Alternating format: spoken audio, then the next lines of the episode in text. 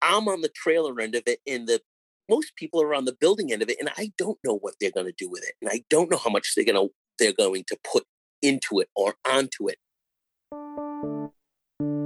Welcome to the Tiny House Lifestyle Podcast, the show where you learn how to plan, build, and live the tiny lifestyle.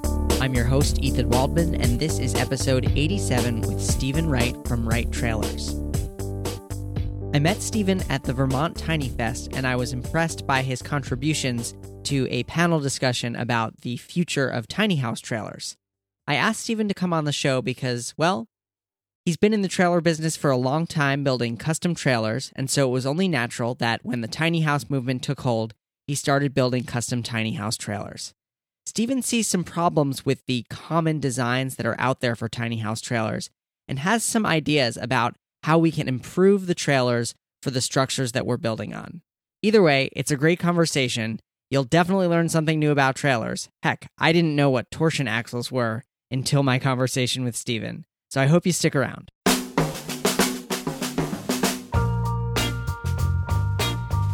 But first, I'd like to tell you about the sponsor for today's episode, Tiny House Decisions.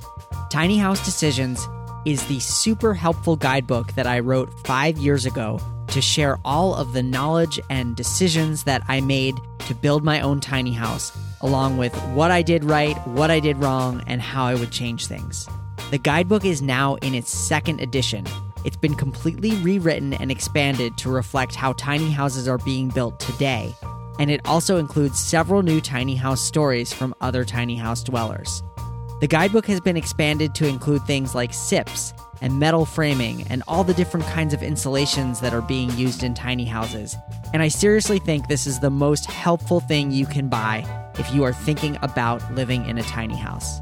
If you go through the guidebook from start to finish, you will have a solid plan for all the systems and everything that's going to go into your tiny house. The second edition has been a long time in the making, and I'm really excited to share it with the world. To learn more, you can head over to thetinyhouse.net slash THD. Again, that's thetinyhouse.net slash THD.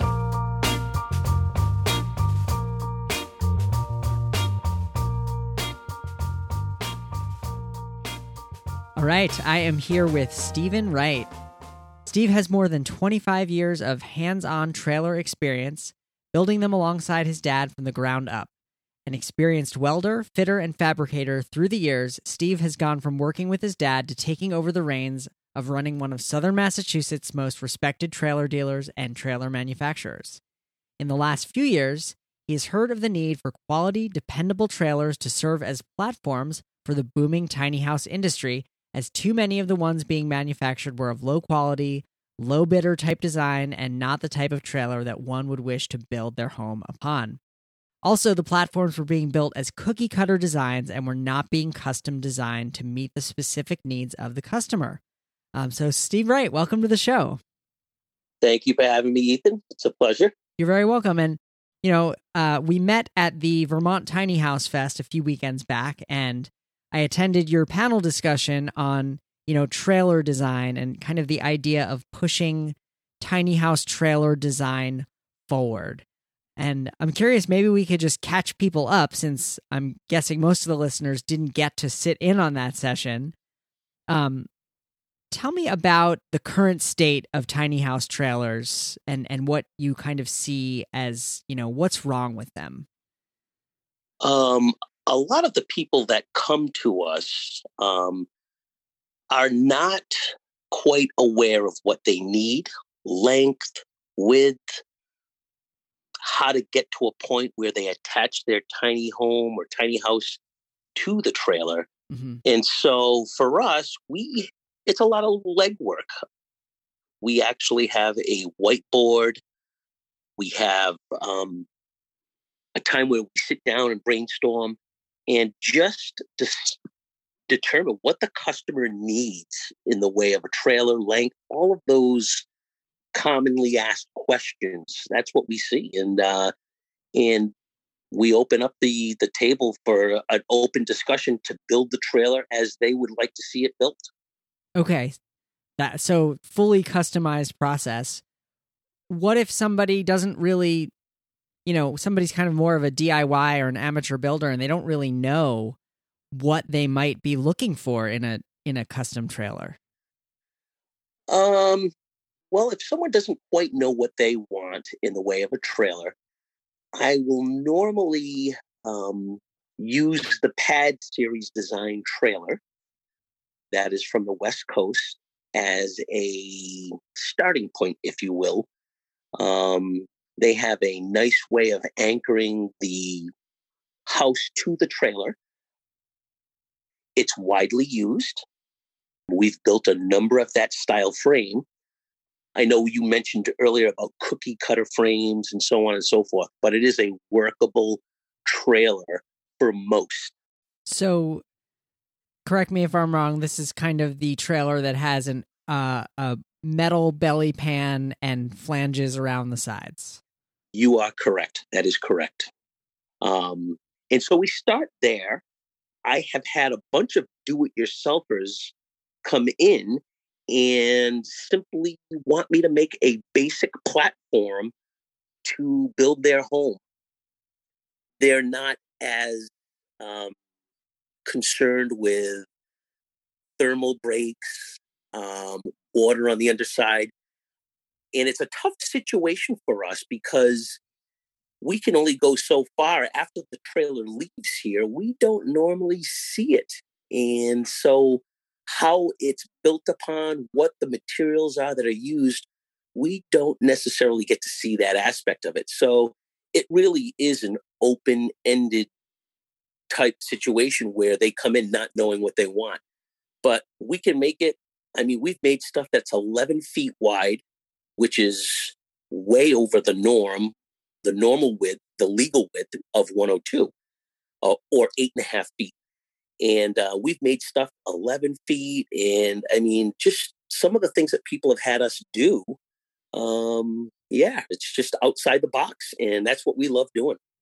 That's awesome. Yeah.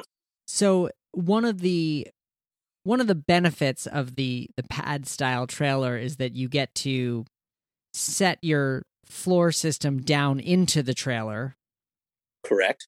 So my tiny house I built before there were I didn't think to get a custom trailer. Okay. And you know, mine is just a flatbed utility trailer. And so my whole Yeah. my whole floor framing is on top. And what I've learned in the intervening time is well, first of all, if I had been able to set that floor system down into the trailer, I would gain back that height because it effectively lowers the house. Correct. However, I have heard that if you're building in a very cold climate, you mentioned thermal break. And, you know, an issue that people run into is that when they set their floor down into that trailer, but then they build their walls on top of that flange, they have a really cold spot right where the right where the wall meets the meets the floor. That is correct. And which leads me to the the idea of I'm not sure why people use that belly pan.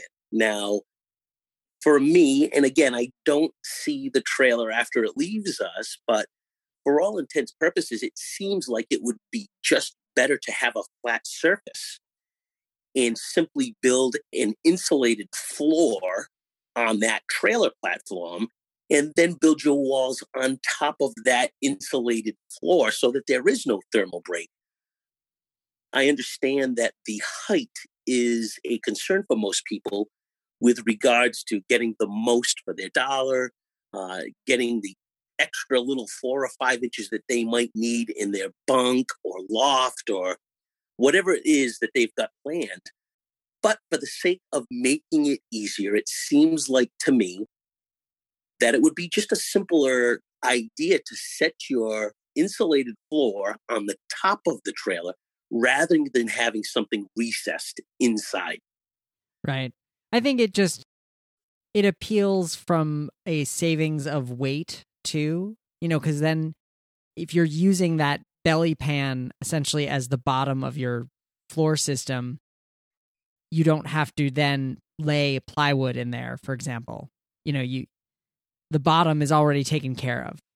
Well, Um, from what I've seen and what I've built, that's not necessarily the case.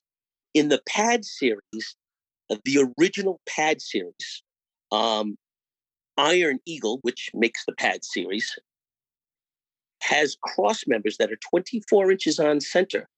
And they lay on top of that sheathing or that little belly pan, if you will, they lay a half inch piece of plywood and then they run a two by six, I guess, a, a perimeter frame on the inside of that belly. And they put the studs 16 inches on center inside the belly, and then they cap that with half inch plywood all the way out to the side extensions and the side extensions, we call it side extensions. That's the extension of the trailer in front of and behind the fender. So, and then on, so they cap it with a, a half inch piece of plywood. And what happens is you've got six inches of space in the belly where you could put, I don't know, you could put your electrical, you could put your plumbing, you could put obviously your batt insulation, but out on the side extension portion of that, there's nothing there. You got nothing. Nothing. So in, in my case, I'd say, well, geez, why not build a trailer with some four inch dropped axles or some torsion axles, get the trailer down lower, and just build a nice platform for someone to put their studs 16 inches on center and go to it. But yep. that's that's my take.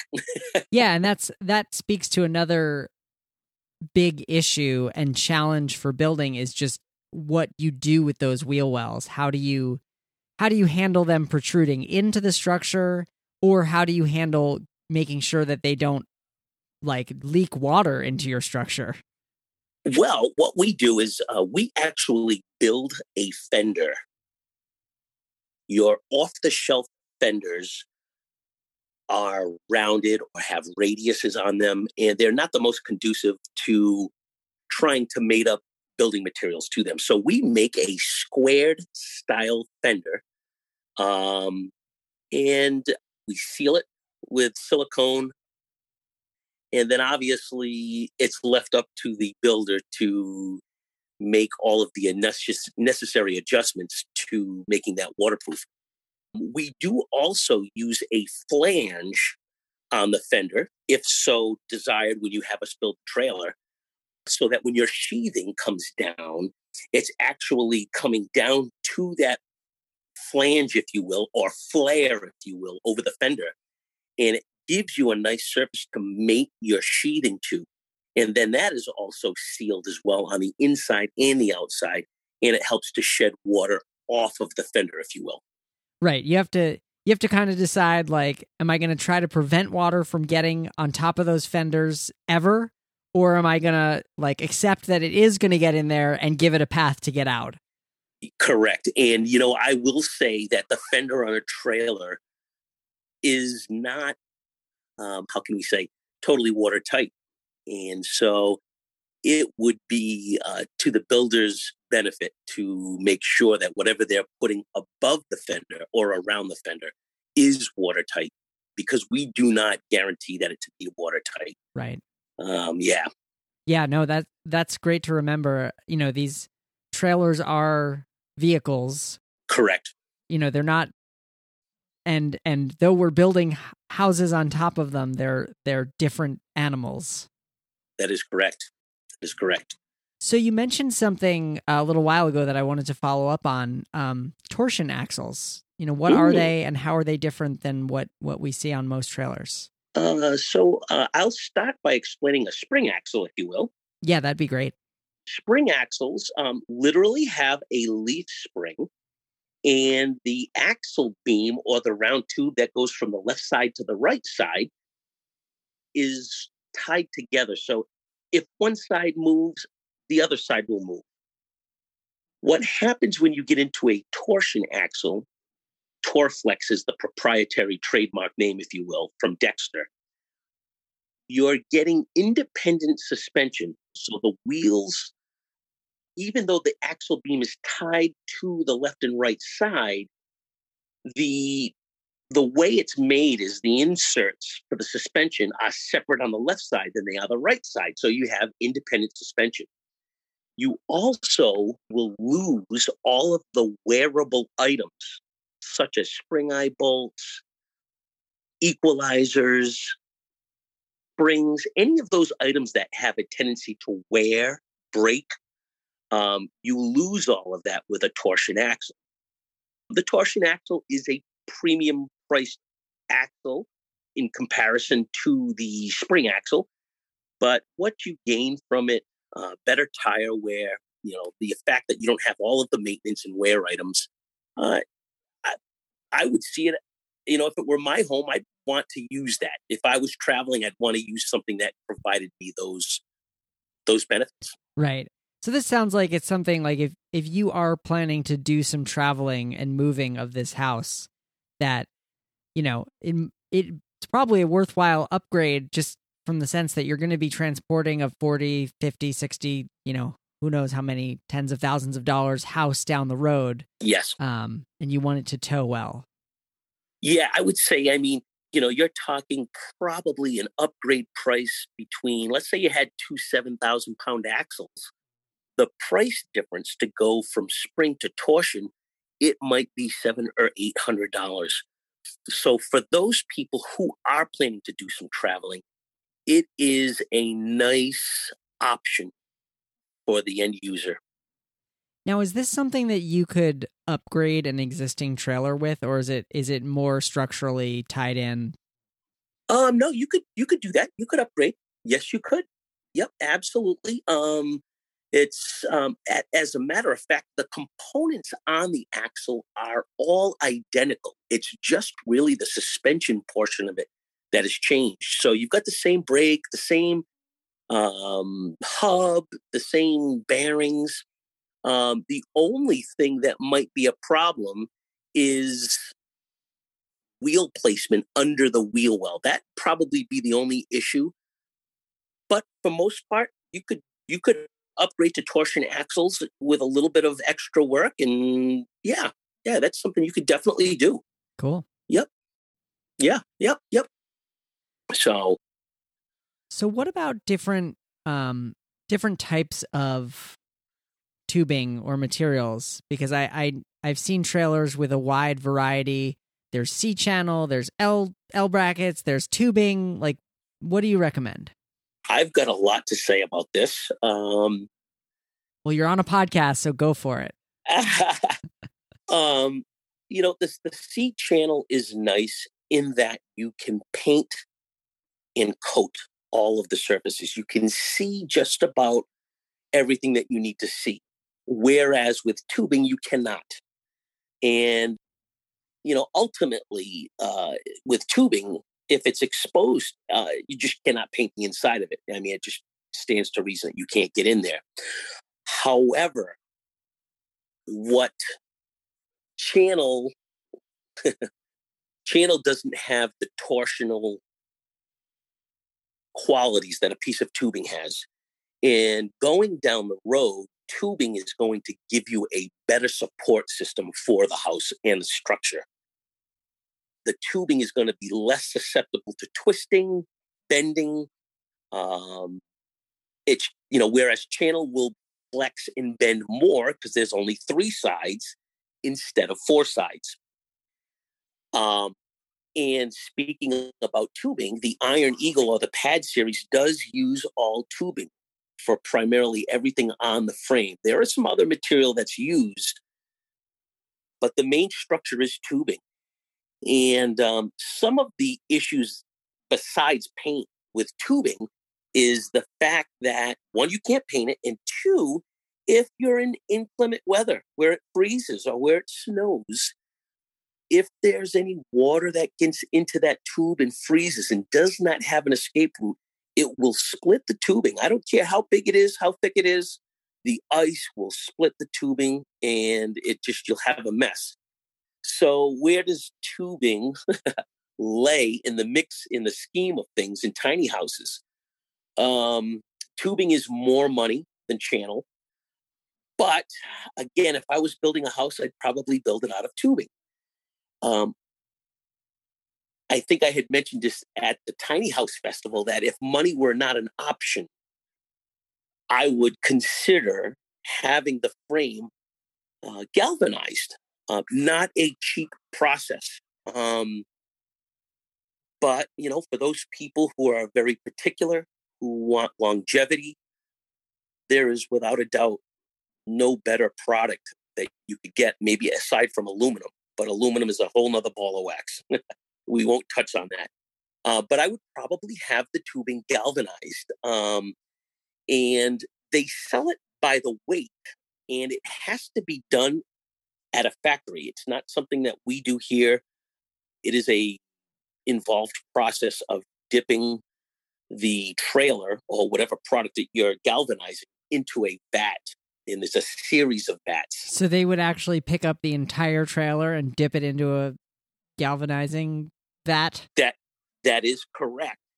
And there are certain things that cannot be galvanized. Anything that has been painted would have to have the paint stripped off of it. Rust is not an issue because they clean the material and their whatever the process is, they clean that rust and mill scale off, whereas they can't do that with paint. Got it.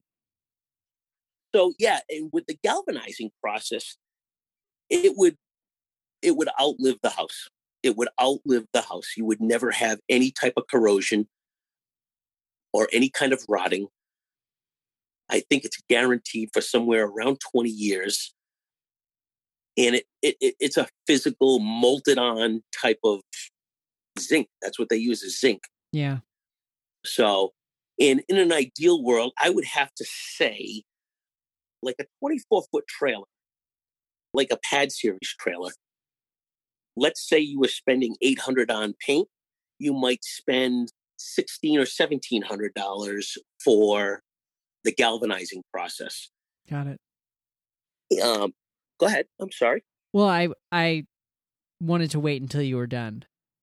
Um, I wanted to say also the galvanizing process too does entail a different process of fabricating in the sense that because they're dipping it and they're selling it by weight, there has to be drain holes in almost every area of the the frame so that they can access all of the surfaces and that, that they can also drain any of the remaining zinc once it's removed from the vat. So it, it does entail a little bit more. Fenders would probably not go in because the heat is so great that it would probably turn your fender into a potato chip. so, uh, but yeah, for the gist of the mainframe, um, yeah, I'd say you'd you'd be paying probably twice as much than paint anyway. Wow. Okay. Yeah, yeah. So tubing with galvanizing and torsion axles, that would be the the Cadillac in my personal opinion.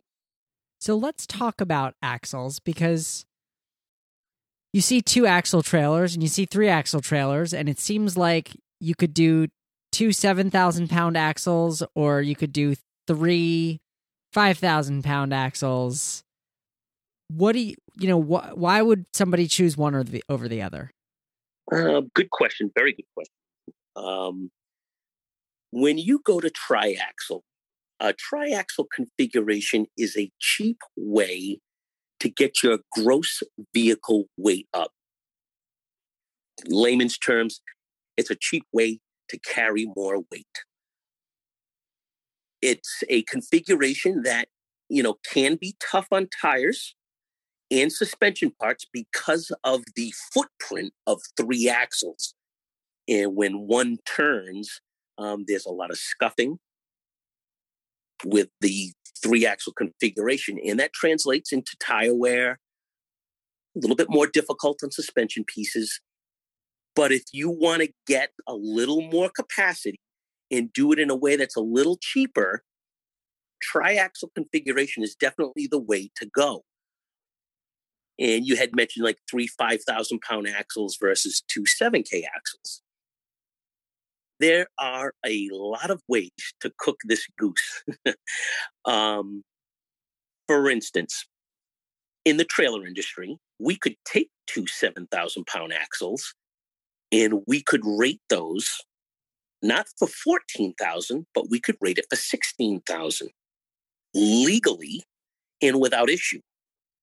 And you might ask me your next question, well, how do you get 16,000 out of 14,000? You've only got two 7K axles. That's a great question, Ethan. I'm glad you asked. um, what happens is in the industry, part of the weight is carried at the pin or the coupling device, the pintle ring, the ball coupler. And there really is no law indicating how much tongue weight you can add to that.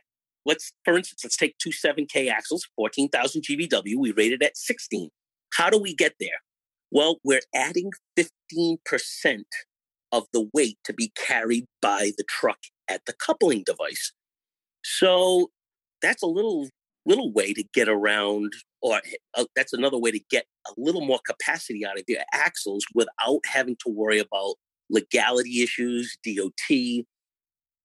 And so the 15%, that 15% is added. So if you literally take 14,000 and add 15%, it comes out to 16,100 pounds. We round it to 16. We like to be a little bit more conservative when we do a, a trailer like that. I have done them in the tiny house configuration many times for customers.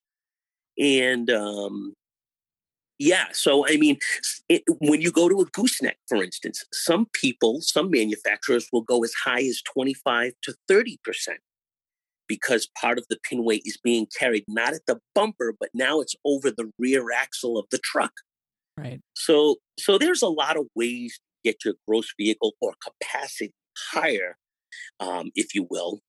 And uh, you know whether it seems like you're not helping yourself if you if you rate, you know, if you if the if it's calculated to carry that extra 1500 pounds at the bumper and you build a, a tiny house that's really uh, tail heavy then you're you're just overloading your trailer yeah that's that's correct i mean you know eh, eh, like i said at 16000 pounds you would be you'd be running that trailer at its absolute max all the time.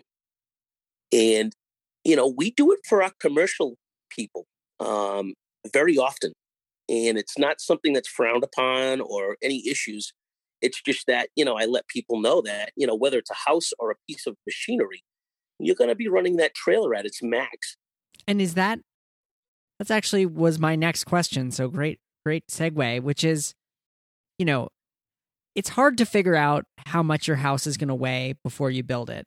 However, there's there have been enough tiny houses built that you can kind of say, all right, a 20 a 20 foot long house is going to be a little under 10,000 pounds. 25 foot house is going to be like 12 to 15. You can you can estimate. And my question is is it is it bad to be running your, you know, buy a 10,000 pound trailer for a 10,000 pound house? Like, or should you be exceeding that weight estimate with your trailer so that you have some wiggle room? Like most things, the axles, the tires, the suspension, they do have margins of safety built into them. Of course, they do. And uh, what that threshold is, what that working load limit is, I, I unfortunately don't know what that is. Um, but I am all like the actual fail point where like stuff starts just breaking. Correct, exactly. And I will say that the um that that is a big issue because I'm on the trailer end of it and the most people are on the building end of it and I don't know what they're going to do with it and I mm-hmm. don't know how much they're going to they're going to put into it or onto it. And you know, that's a loaded question, Ethan. I, I, I would veer the side of not running my trailer at the max. I just right. and, and I mean that that gets right down to the nitty gritty of how much are you using the trailer? How often are you moving it? And if you, you know, for those people listening, if if they're planning on moving their trailer and really moving around the country or wherever, they might want to have a certain margin of gross vehicle weight, if you will, above what they're actually carrying. Sure. Yeah, I, I just I veer I veer towards the side of caution and, you know, just being safe. Other than getting your house weighed at a at a weight station, what what would be some signs that you've exceeded your your capacity? How would you know? Ooh, well, for those people who don't know how to weigh their house, I would say that any company that sells materials, dirt, stone, gravel, most of the time, those people will allow you to bring your truck or your trailer configuration to them. I have one down the road from us, and they charge a small fee. It's like about $10. And they'll weigh the trailer and the load. But signs that your your trailer is overloaded. Um, that's a loaded question. Maybe um, your tires. Literally. Yeah, literally. you would have tire wear on the inside of your tires and not the outside.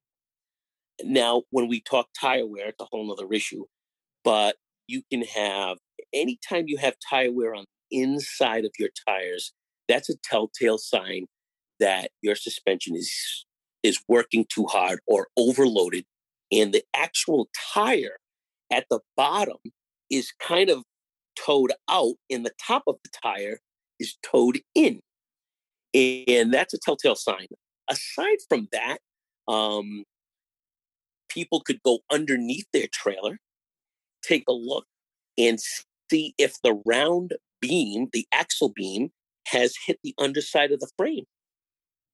And in some cases, you'll see that it's hit so badly that it's actually dented the underside of the frame. But uh, aside from actually being visually inspecting the trail to see that it's overloaded, it's kind of hard to do. It really is. Your tire, if it was toed in at the top and out at the bottom, um, it could have been from a pothole. It could have been from hitting a curb. Uh, just it could be a number of different things. So it is kind of hard to decipher how much weight you actually have on the trail. So sure. I have so many questions, and you're you're just a wealth of information. So I'm just going to keep them going. Just keep going. You keep them going. so, because it's you know, you don't get the pers- your perspective that frequently. I talk to a lot of tiny house builders and dwellers, so it's interesting to hear this from the perspective of the trailer manufacturer, from the foundation. Yeah you know, if you, you know, if you were coming home in your brand new tiny house, pulling it into your driveway or wherever it is that you're parking it to live, how would you recommend jacking that trailer up off the ground for long term living? Like jack stands, cinder blocks, like what do you recommend? I there are a lot of trailers that we have built that have scissor jacks on And aren't those just for stabilization though? They are. And um, I don't know how stable they really are in the sense that if, you know, if you wanted to provide a, a, a foundation or a, a, a solid foothold on your tiny house, I would use either dunnage, blocks of wood, a fixed jack stand or an RV style jack stand, such as the ones that you can thread up and adjust the height. Um, but yeah, I, I, think a, uh, a a stone platform of some sort would be nice to drain water.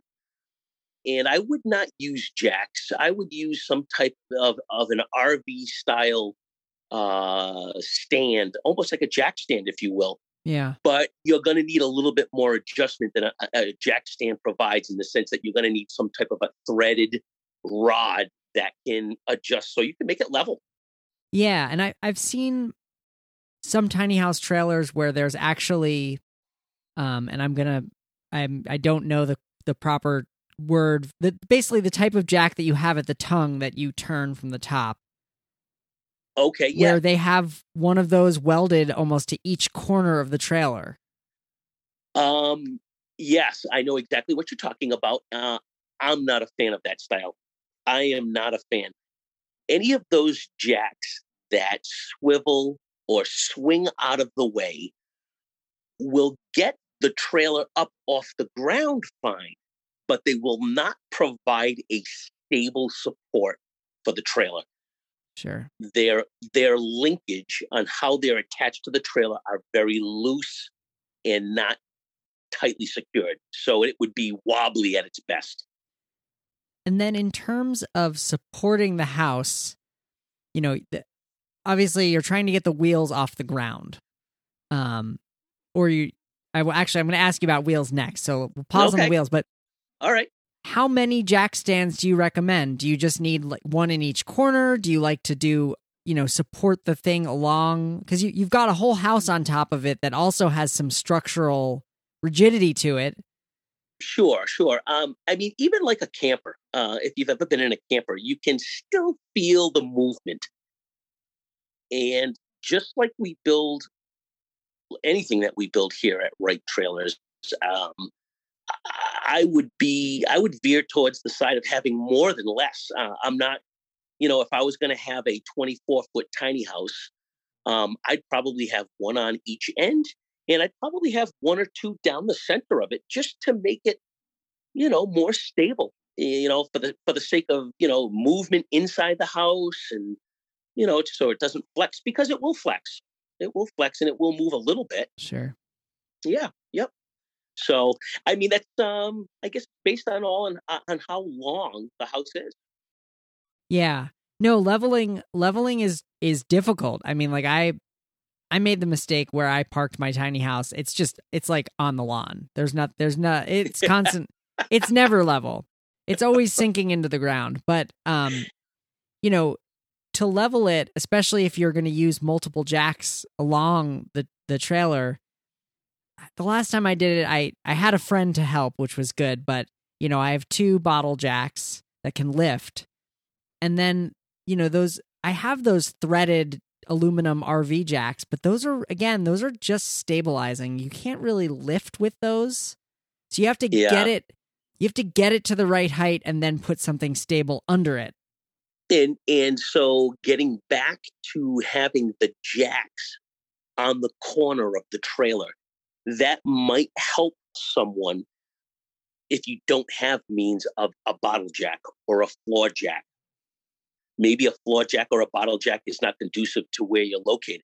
Uh, you know, uh, on the ground or in the dirt or wherever it is you might be. Right. You can't leave it there permanently. Correct. Correct. And so I say, um, you know, if someone is to do this, uh, you know, those jacks on the corners, um, I mean, they'll lift the trailer up and they will allow you to make the trailer level but you're going to have to put something underneath the frame, whether it's a cinder block, whether it's six by six pressure treated wood, you know, of some sort. And again, this gets down to how how long is the trailer going to be where it's going to be? I mean, if you're going to be there for a week, you might not want to go and be exhaustive on how you set this up. So, uh, using the jacks on the corners, Erin had a trailer that we built where she wanted jacks on the corners of her house to lift the house up. And she was going to put dunnage underneath the frame once she got it level. Um, but aside from that, those jacks on the corners of the house, strictly to lift the house up. And I would just use, you know, pressure treated wood or a or a, a block and again, fine tuning that, you might have to get some different size wood in order to get the height correct. Yeah, the fine tuning is is difficult. Yeah, because as soon as you move one side, it's going to throw off the other side. And uh, so, yeah. And these are all things that I haven't experienced because I'm not a tiny house owner. So, you know, I kind of just use my own idea as well. If I were out there doing it, you know, how would I do it? And you know, but uh, I don't know if that helps you any, but yeah, no, that that definitely helps because this is something that's more specific to trailers than it is to tiny houses. It's just like how do you get this thing to be level and stable on the ground, yeah, regardless yep. of what's on it. Um, it, go ahead. There are there are a lot of there are also a lot of camper uh, type things, and I hate to to bring in camper stuff because I know it's Fine. totally different than than the tiny house industry. But they do have electronic leveling systems. But you know, I I, I, throw that out there very loosely. Um, I, I don't know if it's something that I would incorporate into a tiny house trailer. Sure. Oh. A lot of the camper related stuff is very minimal. You know, Yeah. And and you see, I mean, I'm pretty sure I I broke a scissor jack or two when I first got my trailer and I I ordered some scissor jacks on Amazon and I misunderstood, you know, again, they're they're meant for stabilizing and in a camper, you know, you envision that you're pulling up somewhere and you're camping for a few nights or a week. You don't need to get the tires off the ground. You just want to level out the trailer on the suspension so that it, Correct. it's not bouncing when you're walking around and that it's, you know, Sure. stuff doesn't, eggs don't roll off the counter. Uh, yeah, yeah, that's a good one. Yes, Um, you're right. You're right. so, what about, uh, sorry, do, do you have more that you want to No, say? no, go right ahead. I'm sorry. um what about tires like and again for long term because like most people are building tiny houses moving them every once in a while but for the most part they're just sitting there So, all your axle and suspension pieces are just bolted to the bottom of the frame. In the case, let's say you had a two axle trailer, it would be a matter of six bolts to remove all of the hardware. That's it. Six bolts. wow Six bolts. Um, that's just the simple fact of it. You know, getting it out from underneath is another issue. but yeah, um, I would definitely, you know, if you, I have a trailer here that I don't use for tiny house. It's just for some things that I do as a hobby. And in the winter months, I take and I will take the trailer and I will shield the tires from UV.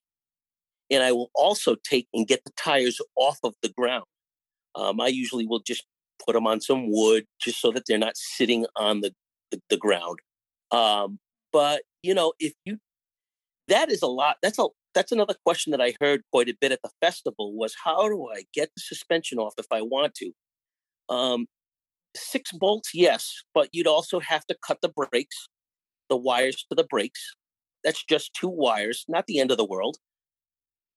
Something that could be easily made to come off easy once the trailer was built, if you built it that way. But yeah, I mean, at the very least, I would take the tire off. put them inside Yeah, put them, get them out of the elements. Anything that's out of the elements is going to have a longer shelf life, for sure. Yep, yep. and what about like what about other long-term maintenance like what do you need to do on a yearly or every couple of years So again, based on travel and mileage put on them, we recommend uh, once a year to bring your trailer to a service station. You can do it yourself. It's not rocket science. Um, it is just some elbow grease, getting a little dirty. But we would recommend once a year that you bring your trailer in, pull the hubs and the drums off, pull the seals out of the drums and clean the brake, clean the bearings. At that point, you've got everything apart. You can see, you can inspect everything. You know, you can see if there are any heat marks, uh, maybe from overloading. You know, any type of bluing or discoloration on races or bearings is not a good indication. And uh, once you have that stuff pulled apart, you can look at it, clean it, re-grease it, and usually, in most cases, you can just put it back. Parts to do a job like that probably cost you about 50 or 60 bucks. The biggest issue is just being able to get the trailer up off the ground and pull the hubs and drums. You would need an inch and a half socket, need uh, some tools to grease the bearings. But outside of that, very straightforward, and that should be done once a year. Yeah, once a year. Once a year. So, if a trailer is not being moved, like say five, it's been sitting there for five years, it's not getting a lot of wear, but it's also just sitting. that that could pose an issue with too, uh, where it's just sitting and not being used. If it was sitting for five years and you were foreseeing a, a, a move or a trek to somewhere else, it would be well advised for you to do a bearing repack at that time. Okay. You know, yeah. Uh, and again, I would say if you're doing any more than 15,000 miles a year on your trailer, you should be repacking those bearings at least once a year. So, right. and if it's and if it's sitting, you know, maybe you do it once every two years, or you know, or when you're going to move it, you know, at that point, and address it at that point. Cool. Well, Steve, this has been super helpful, and uh, I want to be respectful of your time. And uh, one thing that I like to ask all my guests is what are two or three tiny house resources that you like to share when people are like, "Well, I don't know, what do I do?" Do you have any any go to resources or things that have helped inform you about the tiny house movement? The biggest help for me really has been the end user coming in and sharing their ideas and really allowing us to create a trailer around what they're trying to build. Um, the most helpful to me in this whole scheme of building trailers has really been the pad design. Uh, it, it, it, it, we have copied it, we have altered it, we have changed it, we have made it better in certain areas, um, and we have used it and and just made different width trailers, different lengths, and they've been very helpful. They're based out of Oregon, I believe, Washington or Oregon. And um, I came across them from Niche Consulting, I believe it is Niche Consulting. And Niche Consulting from Lina, yeah. Yeah, yes, and she's a very fine young lady to deal with. I've dealt with her before, and um, I would say, yeah, they, they have been very helpful. People like yourself, the end users, people who are actually using tiny homes, building tiny homes, have been really my biggest resource because I don't typically get to see people building the house themselves. Sure. But yeah, I would say, um, you know, the pad series by Iron Eagle and then really my biggest source of information is end users. They they nice. just yeah. So that's that's who I'd like to plug. All right. Well, Steve Wright from Wright Trailers, thank you so much for being a guest on the show. This was really helpful. Well, I thank you for having me, and uh, maybe we can talk in the future. All right. Thank you so much to Stephen Wright for being a guest on the show. You can find the show notes, including links to Wright trailers and photos of some completed tiny houses at thetinyhouse.net slash 087. Again, that's thetinyhouse.net slash 087. If you have a question about anything you heard in today's episode, I would love to hear from you. All you have to do is head over to thetinyhouse.net slash ask to submit your question for the Tiny House Lifestyle podcast. I can't wait to start answering your questions on the show. So head over to thetinyhouse.net slash ask to record a question for the Tiny House Lifestyle podcast. Well, that's all for this week. I'm your host, Ethan Waldman, and I'll be back next week with another episode of the Tiny House Lifestyle podcast.